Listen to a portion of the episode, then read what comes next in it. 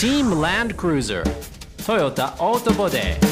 Voice of Dakar Rally. アラトカンです。このコーナーは世界で最も過酷なラリーダカールラリーの魅力と市販車部門で前人未到のチーム10連覇に挑む TLC チームランドクルーザートヨタオートボデーの情報をお伝えする Voice of Dakar Rally です。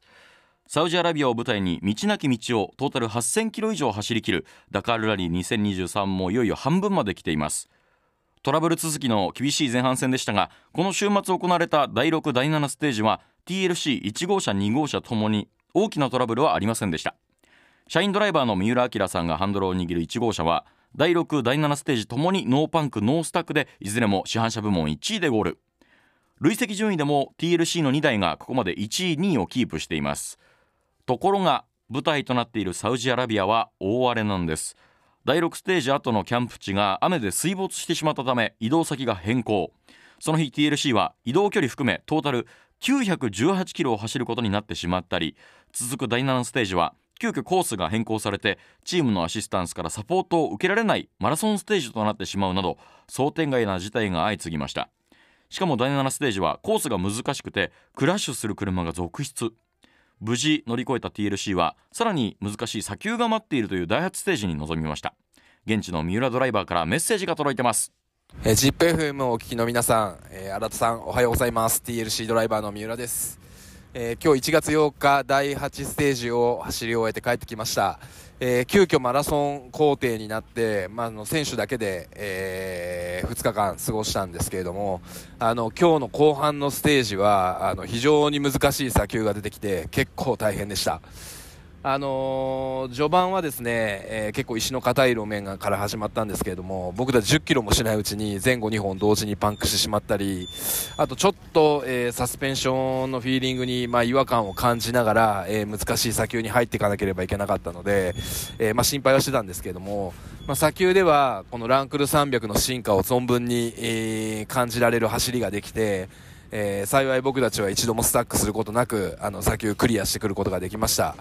まあ、あの前半戦、えー、いつリタイアになってもおかしくない状況に何度も見舞われながら、まあ、メカニックチームスタッフに救われて、えー、なんとか、えー、僕たち246号車生き残ることができました、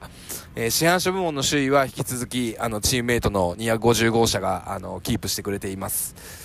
あの後半戦、えー、さらに砂丘の深いところに入っていきますけれどもまあ、あの前半苦しんだ分、えー、後半はですねこのランクル300のポテンシャルを存分に発揮できる走りを、えー、できるようにしたいと思ってますので引き続き楽しみにしていてください。さあ三浦ドライバーのメッセージ聞いていただきました。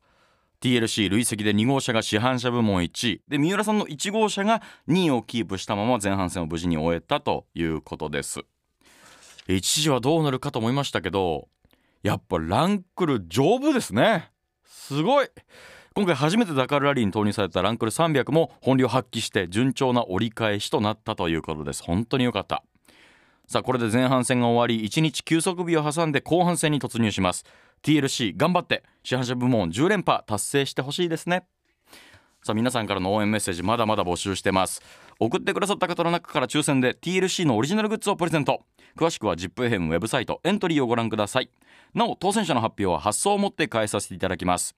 また TLC チームランドクルーザートヨタオートボデーの特設サイトではラリーの選挙レポートを見ることができます。カタカナでチームランドクルーザーと検索してください。そして各ステージの速報やチームの様子は TLC 公式インスタグラムアカウントからも見ることができます。インスタでは現地からのライブ配信も実施されます。ぜひ TLC アンダーバー TAB で検索してフォローよろしくお願いします。